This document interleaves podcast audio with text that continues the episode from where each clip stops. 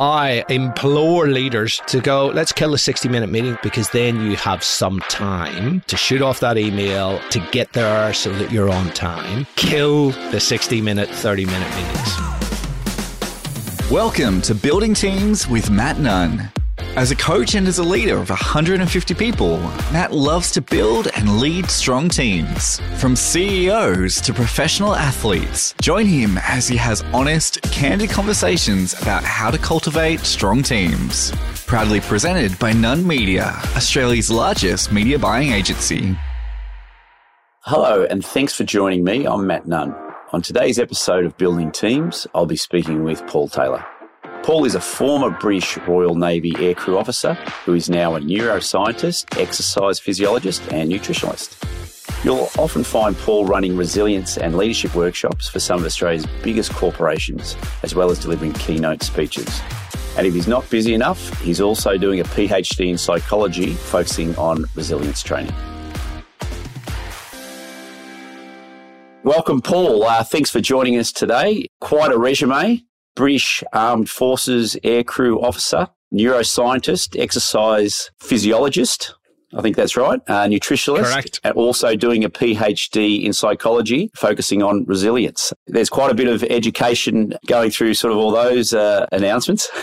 I need to keep myself out of mischief. So that's really what that's for. It's great to be here. Thanks for having me on. Am I right in saying Professor Paul Taylor? No, I, I'm an ex professor. So our mutual friend, Johnny Locko, still calls me the professor. I was an adjunct professor when I, at University of San Francisco, when I met Johnny Locko. And despite me having told him numerous times that I'm no longer a professor, he goes, I don't care. You'll always be the professor to me. So he calls me the prof. Excellent. I might just start, just your upbringing. Where were you born, your education, your family life? I was brought up in Belfast in the 1970s uh, from a mixed marriage, which has a different connotation in Belfast than Yes. everywhere else. So, my dad was a Catholic, my mum was a Protestant. It was pretty taboo for Catholics and Protestants to marry then. So, we were brought up as Catholics, but always lived in Protestant neighborhoods, which is reasonably resilience building over time when you go to school in a Catholic uniform through a Protestant Yes. neighborhood.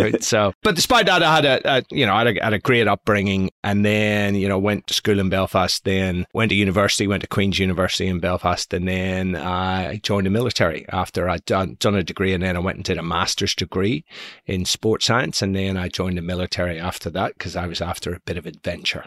Any active duty? No, uh, luckily my front line time. So mine was actually doing helicopter search and rescue in Scotland. It's just pot luck, you know, what conflicts are on whenever you're in. I did eight years and there was no major conflicts that the Brits were actually involved in. So I got quite fortunate from that perspective. I'd like to hear a little bit about your military training and your time in the British Army and how that sort of influenced your leadership style. I did a, a year's officer training, so in, in, in the British Navy, which is recognised as some of the best in the world. Um, you know, they've been doing it longer, pretty much than everybody else. So a year of that officer training is quite, you know, it's quite a deep dive into things and learnt an an absolute bucket load uh, from that, which I kind of still use today whenever I'm talking to corporates. But I think the big thing that stuck with me, the British military definition of leadership, which is influencing people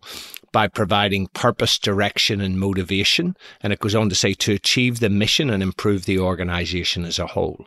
And that whole idea that leadership is about people. So in the military, they've got a, a very different view. Leadership is exclusively about people.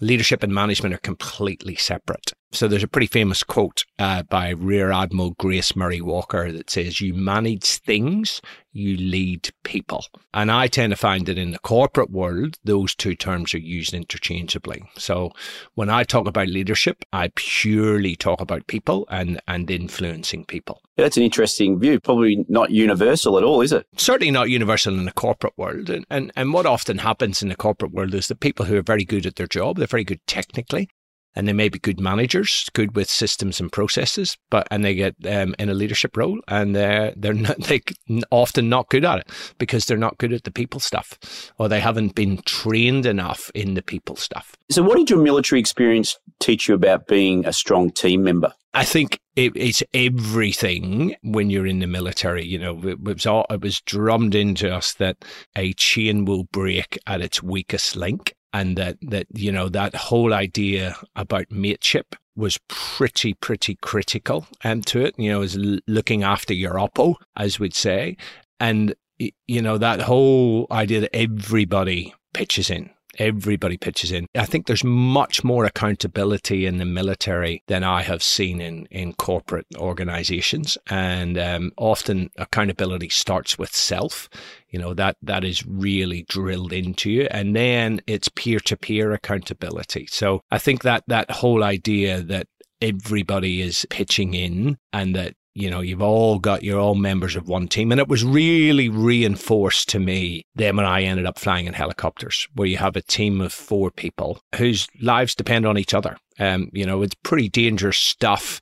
I did um, a few years of helicopter search and rescue, helicopter anti submarine warfare initially. So often you're 100 kilometers from the ship in rough seas hunting for submarines, and somebody screws up four people are dead. Uh, you know, same when it comes to helicopter search and rescue. So, you know, when you're going to work on a daily basis and you know that your lives depend on each other, it kind of sharpens the focus a little bit about how much you need to be a team player. Puts a new definition to it. Absolutely. During your combat survival training, I know you must have been put through a lot of intense physical and mental challenges in groups, and I'm sure it gave you some great insight into team sort of dynamics. Can you share any advice about how to motivate team members to work towards a sort of common goal? Look, there's a number of things I think that are, are, are really important. Uh, actually, one thing, I'll just do a little tangent and come back to the question. One of the biggest things I learned on combat survival course was never to judge anybody until you've been through the absolute ringer with them right? Until you've seen into their souls, until you've seen them under severe pressure, um, because that that ten days of combat survival and resistance to interrogation training is is real pressure. You know, they throw every imaginable stress at you. You're thrashed every day physically, so you know you're completely spent physically. The only food they gave us in ten days was a chicken between four people, and it was alive when we got it. We were in winter in the UK. We had no sleeping bags. We just had a Gore-Tex bivy bag, which keeps you dry but no heat. So you're freezing your ass off every night, you know, falling asleep because you're so knackered and waking up because you're freezing cold, you know, walking hundreds and hundreds of kilometers o- over those 10 days, you know, that second five days being hunted by a hunter force. When you think it's all over, you get introduced to the shock of capture and then interrogated, you know, you're in stress positions the whole time. You got white noise, you're hooded, you know, all that sensory deprivation that goes on. And then, you know, there's the nice interrogations on top of that. And it was interesting, you know, some people who I thought that would do really well really struggled. And and and another guy who I thought this guy's going to be done in a couple of days actually breezed through it. And that was my whole thing was just never judge anybody until you've been through the ringer with them. To kind of come back to your question about motivating team members um, um, for me it's really about purpose and that communicating of purpose and how what you're asking someone to do, how it connects to the purpose of the mission or the organization or the goal or whatever it is. Because when people understand why their work is important and how their work contributes to the overall organization of that goal, um, then they, they tend to be more involved in it. They tend to be, um, to, to have more engagement and, and are more willing to go through stressful stuff. So I think that was pretty key. But then another thing that has really come out is about the, the importance of autonomy. And there's a lot written on this. Um, you know, the opposite of autonomy is being controlled or micromanaged. So, you know, if you give somebody autonomy, it's like, here, Matt, here's what I need you to do. Um, and you just crack on and, and do it. You know, you're a big boy, you crack on and do it. And, and, you know, come to me if you're struggling or if you need any resources. It's hugely important that people have autonomy in their role, but autonomy has a bedfellow of accountability. So you shouldn't give people autonomy without accountability. So Matt, here's what I expect, here's the output that I expect, and here's when I expect it from you. Now you crack on and do what you want. If you got any questions, if you got any resources that you need, you know, that sort of stuff. I think that coupling of autonomy and accountability, I think is hugely important. So from your point of view, high performing teams, what would you regard as being sort of the essential building blocks? Look, I, actually use, and I'm trained in um, Pat Lencioni's model, which I really, really like. So he has, um, it's a kind of a triangle, and it's a bit like Maslow's hierarchy of needs, right? So right at the bottom of the triangle is trust, and it's a deeper vulnerability based trust, I think. And I think that's really, really key. I've totally bought into that because when you trust somebody, if me and you really do trust each other, then we can engage in productive conflict without fear of reprisals. And, and, and that's the next level on that is, is about productive conflict. Um, you know, teams that are too nice to each other just will not get stuff done right? So having that productive conflict where you're passionately debating ideas uh, and and you're playing the ball, not playing the individual, I think that's really important. Um, the next level on that is is about commitment, so that you know when the team comes to a decision that everybody is committed to it, and you communicate it like you own it. So I see a lot in businesses, you know, managers or leaders, um, whether they say it overtly or it's their body language or their tone, they're kind of saying to their team, "Oh yeah, these guys have decided to do that," and and this stuff spreads like a cancer, right? So the whole thing is when when there's a decision made, everybody has to commit to it, um, like it was your decision. And then it's about accountability. And, and in this high performance model, it's about holding yourself to account first and foremost, and then peers holding each other to account. And then the last bit is about collective results. Um, but interestingly, you look at Lencioni's model, which I just went through, and it's a mate of mine, Reg Crawford, who's ex Australian Army, ex SAS Lieutenant Colonel in the Australian Army. And, and, and he, he's trained in this model as well. Uh, and he's the one who introduced to me. And and one day we sat down and, and, and pulled it apart a little bit and thought, you know, there's something missing in this model. And, and we both agreed that it's built on a foundation of purpose, right? So the purpose of the organization, the purpose of the mission, that is really, really key that you communicate that. And then it's held together by behaviors, right? And, and I'm not I'm not as big a fan of as values. I like behaviors where you can call each other out if you're not behaving in that way. I think that that's that's much more solid than hey, here's our values. I guess a lot of people out there that are listening, you know, they've been through a lot of stressful moments possibly in the last couple of years with, you know, COVID and jobs and and money and financial pressures. We'd probably regard you as an expert in managing stress. Can you share some advice on how to prepare for difficult conversations or stressful work moments? Look, there's a number of things. One is more about long term strategy, and that is getting yourself in the best physical and mental shape to be able to handle stress. And, and, and I think this is completely underplayed when people talk about stress management and stuff like that. What, what is abundantly clear is that people who are more physically fit and who exercise more, and particularly who exercise more intensely, are able to handle more stress, whether that's physical stress or psychological stress, right? So, you know, a lot of people talk about self care, and some people think that, you know, I've had a hard day, so self care is sitting with a glass of wine watching Netflix. Um, for me, that's not self care, that's self indulgence.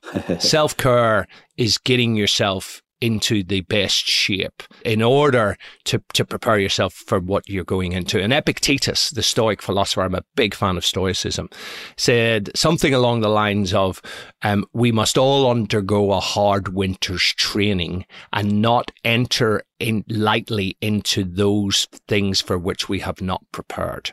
And he was actually talking about life right? Yeah, yeah. So for for me, um, this whole self care is making sure that you're exercising, so you're training your stress response system. This is what most people don't get. That when you're exercising, it's not just about exercise, it's not just about keeping the weight off, it's not just about your fitness. You're actually making your stress response system more efficient right? Um, which is for me absolutely fundamentally key. Making sure that you have good sleep hygiene as well, right? Um, because if you're if you don't sleep well, your brain is just not going to function the next day. Your stress hormones are higher the next day to start with. There's other hormones that are affected that impact upon your eating behavior and your movement and things like that. And what's a good amount of sleep? So look, there's a lot of debate about this. The general consensus is that that most adults need at least seven hours of sleep. Uh, there is a very, very small um, percentage of the population who can get away with kind of four or five hours a night, and they have genetic mutations that enable them to do that. But it's it's we think it's less than one percent, right? So for more and and people actually they'll adapt, right? If they're not sleeping well, they'll adapt to maybe six or five and a half hours, and they'll kind of their body will get through it. But it takes an incredible toll on their biology, right? So it seems to be around that seven hours, give or take a little bit, right? So everybody's individual on that. So that's what I would say about the sleep. So, so for me, it's about making sure that you are looking after your vehicle, which is your body and your brain to, to get it in because you wouldn't go into battle in a tank that you haven't looked after or in a helicopter that you haven't looked after, right? So you've got to get your vehicle well maintained. And then there's a number of things um, around. So if you're talking about difficult conversations, there's a really nice model called the SBI model. So situation, behavior, impact. That's really good. So, so Matt, situation, yesterday in the leadership meeting, we all agreed that we were going to do this. And then I heard you in the kitchen saying to one of your team members, what a lot of bullshit that is, right? So there's the situation and the behavior, right? The impact is I felt that that invalidated us as a leadership team. What do you think we should do about this, right? Oh, um, so SBI, and then there's an R, which is resolution. How do you think we should resolve this? Or I propose a resolution. So that SBI model, uh, SBIR, is a really good model. And it's great for your kids, right? Rather than telling your kids that they're naughty, like little Johnny, when we went into the supermarket, we had the conversation that you weren't allowed any treats and you had a tantrum in the supermarket, right? Situation behavior. The impact was that really embarrassed mummy or really embarrassed daddy. And, and, you know, we went back on our agreement. So, uh, what do you think we should do about this? Right? It's brilliant for training on your kids. so that SBI model, I think for having, for particularly for people who don't like conflict, it's a great model. And then, uh, you know, when you're stressed, I, th- I think just some arousal control techniques. So one of the best ways to control your arousal is just breathing. Um, is and it's basically slowing down your breathing, um, and and particularly the breath out right? So there's a number of different things. I, I, like, you know, you breathe in for three or four and then you breathe out for six or seven. So you have a 10 second breath cycle. So the really slow it either, down. Either three or four. And slow down, particularly the breath out. When you breathe in, you will just nudge your sympathetic nervous system, which is the, the kind of fight or flight and stress. And when you breathe out, you're activating the parasympathetic nervous system. That's like the other side of the seesaw, right? Rest, digest, yeah, relax. Yeah. So the long, slow breath in is really, really useful. So just doing that breathing, uh, focusing, uh, you know, if you're doing a presentation or something like that, making sure that you know your content inside out, I think is really key. And gives then, you the confidence, yeah. Yeah, yeah, that's right. That gives you the confidence. And then um, just doing your breathing to control your arousal. And, and a really good technique, if you've only, or you're just about to go up, is something called a physiological sigh, which actually all animals do. And it's the quickest way to grab hold of your nervous system. So it's basically two short breaths in um, and then a long breath out, right? So it's like a right? And okay. you'll see that when I think people, I might have heard that before. yeah, and if you're saying if you, if people are crying uncontrollably, they'll often go right in the middle of it, right? And that's that physiological sigh. Even dogs do a physiological sigh as well.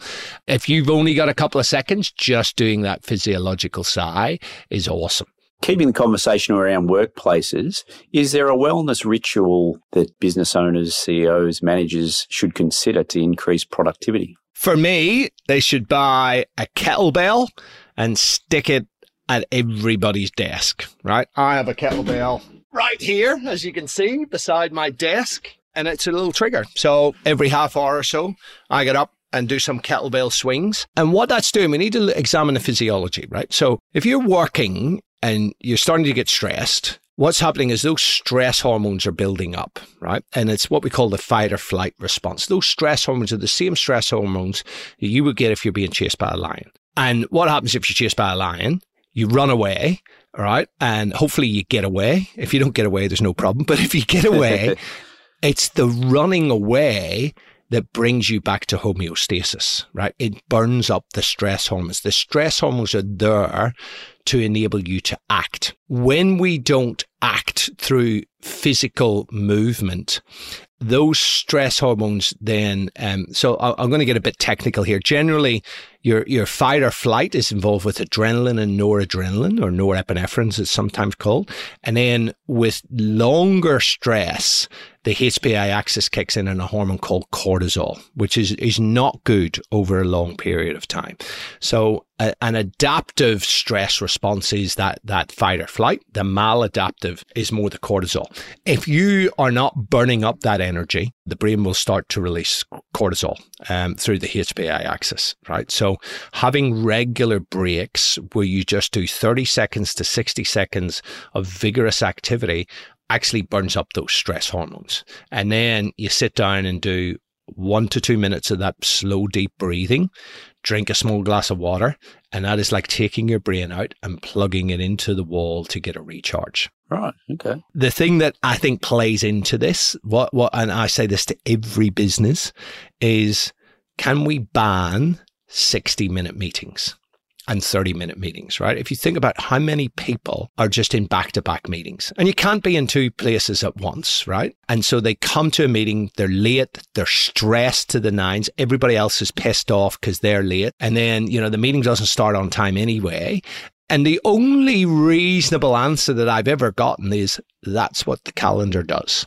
And um, so I uh, um, implore leaders to go, let's kill a 60 minute meeting. Let's do 50 minutes and 25 minutes because then you have some time to make that phone call, to shoot off that email or to prepare for the next meeting, to read the agenda, to get there so that you're on time.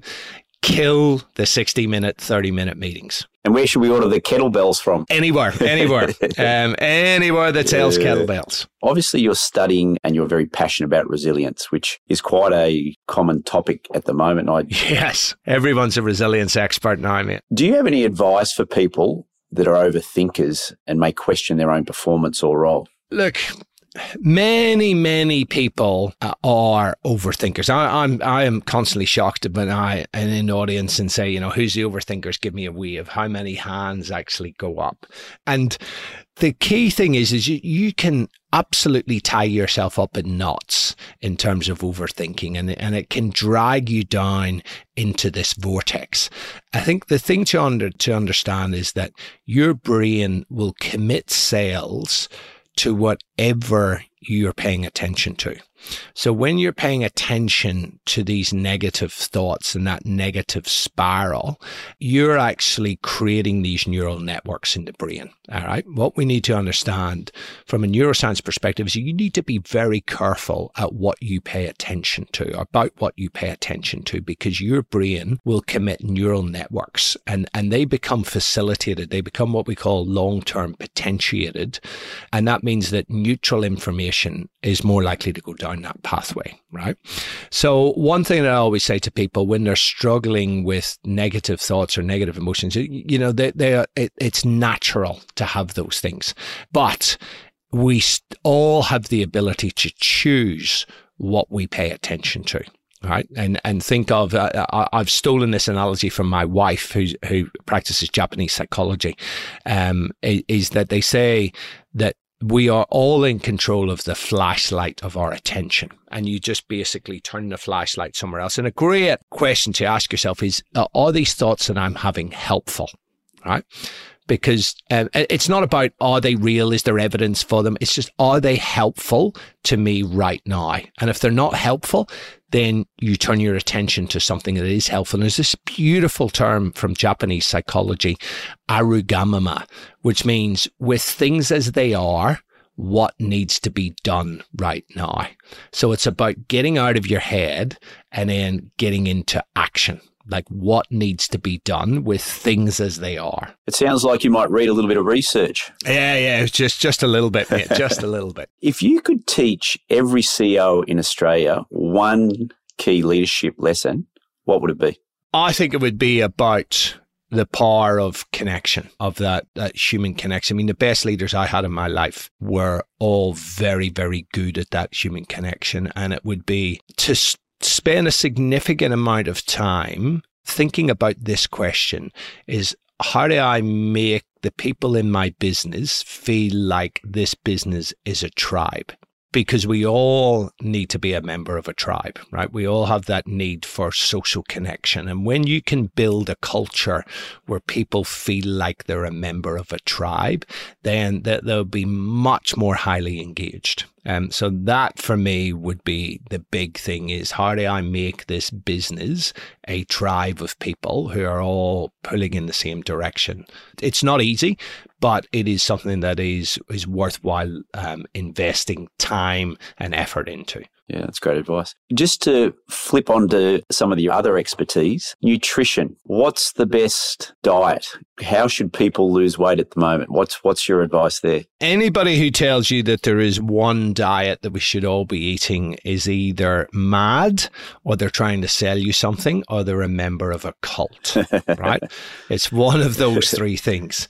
I think the biggest thing that is evidence based is that we should all minimize our intake of ultra processed foods. There are literally now dozens and dozens of research papers showing how consumption of ultra processed foods significantly increases your risk of all types of cancer, of all types of cardiovascular disease, not just heart disease, but stroke, um, cerebrovascular disease, all of those things. It actually shortens your telomeres, um, which protects your, your DNA. People who have four serves or more of ultra processed foods have a 62% increased risk of death by any cause of people who eat one serve of processed foods a day, right? So the, there is, for me, incontrovertible evidence that ultra processed foods are the things that are killing us. And ultra processed foods, a lot of people, what is it? It's food that is not real food. So some stuff is obvious. Ice cream, chocolate, cookies, baked goods, a lot of this sort of stuff, pies, pastries, sausage rolls, all of those sorts of things. I've got a simple guide, right? It's called the low HI diet. This this is one that is is just good for everybody, and you can be a vegan, you can be a meat eater. And you can still follow this diet, right? And HI stands for human interference, right? I think the term was coined by a mate of Johnny Loco's, um, Dr. John Tickell and, and I love this and I talk about this all the time. Basically, you look at a piece of food and if you can see that it has been alive recently, it's either grown out of the ground, off a bush, out of a tree, it's run run on four legs, or it's swam, eat it. It's fine. But if you're looking at a piece of food and you're going, Mr. Krispy Kreme donut, I don't remember seeing you running around on four legs then it's in your treat food, right? I'm not saying never eat it. I'm saying 80 20 rule is the rule that I live by, right? This low HI, I think is the, is the best guide for people when it comes to nutrition. Now, I mentioned some of those things like pastry, sausage rolls, all of that stuff. But a lot of people are surprised to hear that supermarket breads are an ultra processed food, right? Breakfast cereals, every single breakfast cereal out there, other than rolled oats, is an ultra processed food right? If you think of the processing that goes through this. So ultra processed foods is, is, defined as stuff that is manufactured on an industrial scale that has things additives not not just fat salt sugar those things but preservatives emulsifiers flavor enhancers all of these things that we are just beginning to understand how they wreck our metabolism and our hormones and and, and most of ultra processed foods are in the middle aisles of the supermarket. So just next time you, next time you listeners, next time you go to the supermarket, just just have a look and see because that actually works pretty well, right? All the fresh fruit, vegetables, um, dairy, and, and there's some shit dairy and there's some good dairy, but and and all the meat and stuff is around the outsides, and all the ultra processed shit is in the middle. What are your views on fasting based diets? Look, I, I, am a fan of fasting. There's a number of different types of fasting, and they work differently for different people. So I say to people, just experiment. You know, the one that I would encourage absolutely everybody to do as many nights a week as possible is to extend your night fast out to between 13 and 16 hours, right? There is, for me, pretty overwhelming evidence that that this is very good for you metabolically. Um, you know, you start off with 12 hours, then 13, then you can go out to 14. You get more benefits, right? And once you get, for most people, beyond around 13 hours, you'll start to create ketone bodies, um, like beta hydroxybutyrate, that actually switch on about 300 protective genes. But one of the biggest thing about having at least a 12 hour night fast is it significantly reduces your cancer risk. Why is that? What what what happens physiology? So at night, your brain at night um, will switch on a whole host of bodily repair mechanisms, right? So, you know, your cardiovascular system will repair itself. Your brain actually repairs itself at night, right? All your brain cells shrink and they dump their waste products into this extracellular matrix and it makes its way down the outside of your cardiovascular system and dumps into your nearest lymph node, right? That's how your brain gets rid of toxins when you're asleep, right? One of the many, many um, repair mechanisms that happen at night is your DNA repair enzymes. So these are little enzymes. Just think of it like this. They're running all the way throughout your body and brain and checking your cells, looking for cancerous or precancerous cells. And when they find them, they tag them. And these things called natural killer cells are released and they come and they, they destroy the cancerous or precancerous cell, right? Which is pretty cool shit. What we now know, and this is driven by your master clock in your brain. It's called the suprachiasmatic nucleus. It sits just kind of behind your eyes. We now know that your liver and your pancreas have got what we call peripheral clocks. And if you eat late at night, like a snack before you go to bed, that pancreas or you're drinking alcohol or whatever, the liver and the pancreas will sense the nutrients. They will turn on your metabolism and that switches off your DNA repair enzymes. Right. So, and Sachin Panda is the world leader in this area. And, and his advice is to, at the minute, and he says it may, may change as they get more evidence, but is try to be done eating by 7 p.m. and, and try to fast for at least 13 hours, right? So that's 7 p.m. all the way through to 8 a.m right? Nil by mouth other than water. Now, you're probably not going to do it every night uh, of the week. I don't do it every night of the week because I like to drink, uh, have a few drinks uh, a few times a week. Um, but on the other nights, I make sure that I'm doing that minimum 12 hour fast. I'm quite comfortable on a 14 hour fast. 15 and 16 are a little bit of a stretch, but they're doable. And, and you know, the first time somebody does this, they're going to think they're going to die, but um, I guarantee you, you won't die, right? So somebody fasting, let's say, 18 hours, 16 hours. Yes. So would they be eating two meals or three meals? They can eat whatever, right? And and there is different bits of research and and we won't know for a while and, and, and it's really, really difficult to do well controlled nutritional studies, right? And and there's lots of individual variability. But what we do know is that these ketone bodies that you produce, this is what we call um, um, metabolic flexibility. And one of the biggest issues of today is that we are in a constantly fed state and it's carbohydrate driven. So our brains and our bodies will run off glucose. Now, there, there are some people who used to say, and there's some people who still do say that you need a constant source of carbohydrate. And actually, when you look at it, when you look at nutritional biochemistry, amino acids, which you know protein is made up of amino acids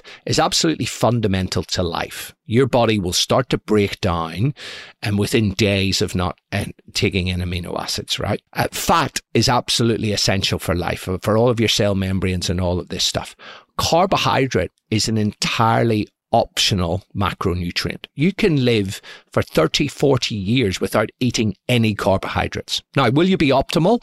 Probably not. But the fact that you can live for decades without any of it, but you couldn't live for a decade anywhere near it without amino acids from protein and fats tends to suggest Okay, well, where should the emphasis be, right? Let's just go back to nutritional biochemistry now. We do run off glucose, mostly in your brain will run off glucose. That is true. But in the absence of carbohydrate or in the absence of any food, we have this amazing ability to switch our metabolism, to flip the metabolic switch and turn into burning fat as a fuel source. And That's it turns out that these ke- these ketone bodies actually your brain does brilliantly on ketone bodies. People who have got Alzheimer's disease who go onto a ketogenic diet, their symptoms improve because those brain cells that can't use glucose and are, and are dying um, can now, they now have an alternative fuel source, right? So what we know is having that metabolic flexibility, the ability to switch between burning glucose as the primary fuel in the body and burning fat is as a primary fuel is really, really important. And we gain that metabolic flexibility just by increasing the length of our night fast pa- past about 12 hours. I've definitely learned a lot from that, and I'm sure everybody else is. There's other types of fasting. You know, there's the 5 2 diet made famous by Michael Mosley, where you drop your calories right down two days a week. There's alternate fasting days where, where, you know, you drop your calories right down maybe three days a week or something like that. And then there's the more extended three, four, five day water fasts, which do something completely different. You know, they they are doing widespread cellular autophagy, which is basically a, a metabolic spring clean at a cellular level. And and you know, if you're in your twenties, thirties, forties, you probably don't need to do that. But if you're like us and getting on a bit, um, then you, you know, doing that four or five day water fast or a fasting mimicking diet once or twice a year is really, really good for for optimal cellular health just to clean out all the shit at a cellular level. I'd like to also understand a little bit around the theories of cold water therapy. And obviously, living Bayside, there's a lot of people that uh, during winter, and I, I, think I tried it during the COVID period, swimming every day through winter. But what's the real benefit of that? When you expose yourself to cold water, whether that is through a cold shower or jumping in the bay in winter, both of which I'm a fan of, right? There's a number of things that, that happen straight away, noradrenaline and dopamine um, will be increased um, massively. Now, they're two very important neurotransmitters for mood and motivation and focused attentions. And that's why people who come out of the cold water think, oh, I feel fantastic. Um, you know, it's because of the increase in noradrenaline and dopamine. Right. Uh, what also happens is, and noradrenaline is really important for upregulating the the immune system. Right. So it becomes uh, more efficient the immune system, and you you see that that these cold water swimmers like John Van Wist, like Johnny Locko, the guys who do it routinely, and when they study them all around the world, they have better cardiovascular function, they have better immune function, and they live longer than aged matched controlled groups who do similar amounts of exercise but not in the cold, right? So when you get into the cold, um, as soon as that cold water hits your skin, there are nerve cells just under your skin that send signals to your brain, and your brain kicks in this whole coordinated response to combat the cold, right? Driven largely by this norepinephrine, this this this stress hormone that is actually good for your immune system. Your immune system upregulates your antioxidant enzyme system, upregulates um, your cardiovascular system, upregulates as well, and and your body just switches on this whole coordinated response to fight the cold. And some emerging evidence um, that it could be really good for autoimmune conditions because autoimmune conditions are very expensive to run metabolically. And so when you then get into the cold, your brain has to choose which expensive system am I going to run here? This autoimmune program that I'm running, or am I going to prioritize survival?